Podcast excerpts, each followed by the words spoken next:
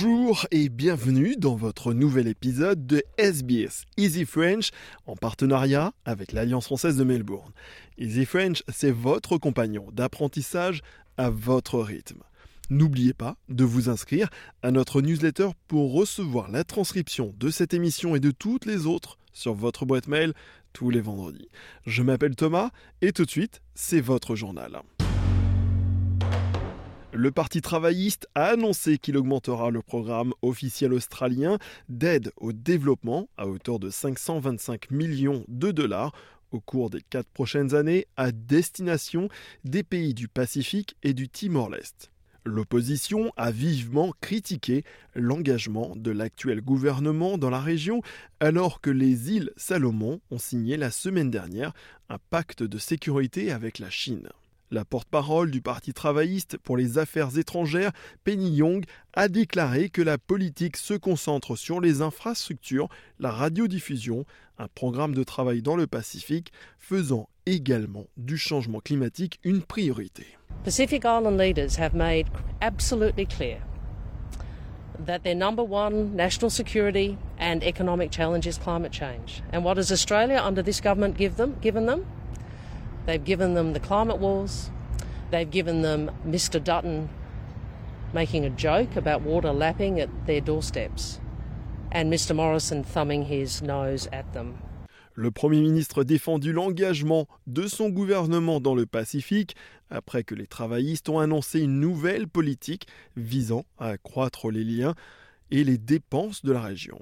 Plus d'une semaine avant la signature de l'accord avec la Chine, le gouvernement a envoyé le ministre du Pacifique et non un haut représentant du gouvernement en visite dans les îles Salomon.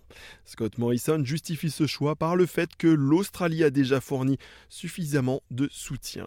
Il indique en revanche s'inquiéter pour la sécurité des îles Salomon si la Chine devait créer une présence militaire dans la région.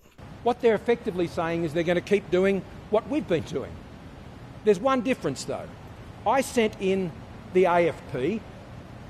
The Labor Party wants to send in the ABC when it comes to their Pacific solution.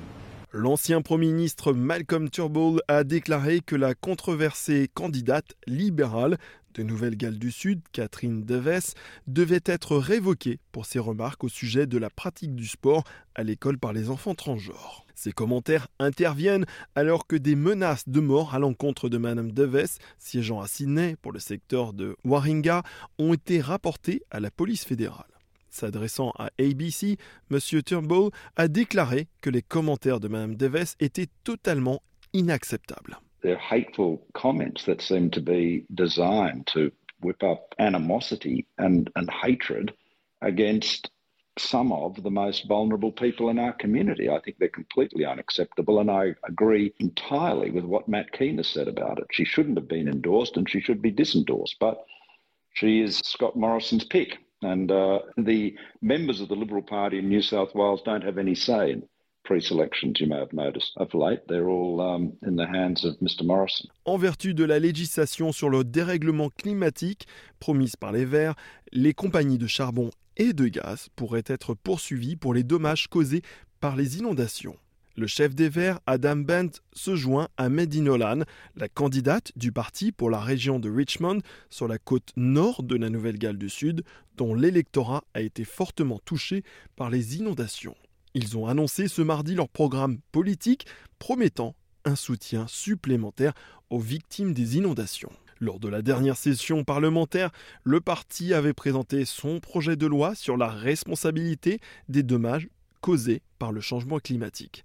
Les Verts feront également pression pour obtenir un fonds annuel de 190 millions de dollars pour les communautés locales de Richmond afin de construire et moderniser des infrastructures essentielles à la réduction des impacts des inondations. Le président ukrainien Zelensky affirme que Moscou ne pourra pas gagner la guerre contre son pays, appelant les habitants à tout faire pour rendre insupportable la présence des troupes russes en Ukraine.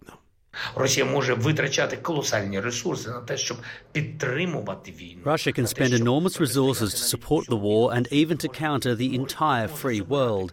It can take away from its people everything that could develop Russia and direct its potential to destroy the lives of neighbours. But the lessons of history are well known. If you are going to build a millennial Reich, you will lose. If you are going to destroy neighbours, you will lose. If you want to restore an old empire, you will lose. And if you went against Ukrainians, you will lose. Dans le même temps, des informations ont révélé que le président russe Vladimir Poutine a écarté toute possibilité de signer un accord avec l'Ukraine à la suite du naufrage du navire amiral Moskava de la flotte de la mer Noire. Le ministre des Affaires étrangères, Sergei Lavrov, indique que certains membres de son ministère ont suggéré une négociation directe avec les États-Unis en vertu de la prétendue influence exercée par Washington dans les pourparlers. Many of us are convinced that the real position of Ukraine is determined in Washington, London, and other Western capitals. And therefore, our political analysts say, why talk to the Zelensky team? We need to talk to the Americans, negotiate with them, reach some kind of agreement.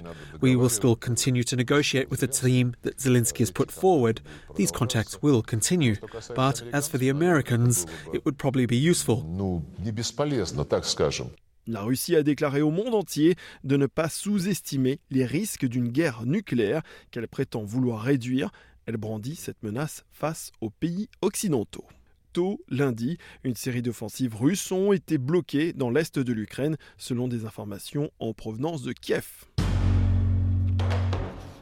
On passe tout de suite au sport. Carlos Alcaraz est devenu le plus jeune joueur de tennis masculin entré dans le top 10 du classement de l'Association des professionnels du tennis depuis Rafael Nadal.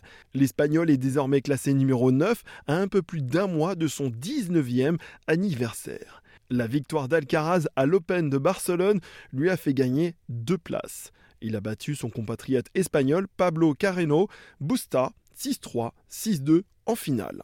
Merci d'avoir suivi votre journal en français. Nous nous retrouvons la semaine prochaine pour un nouvel épisode de SBS Easy French.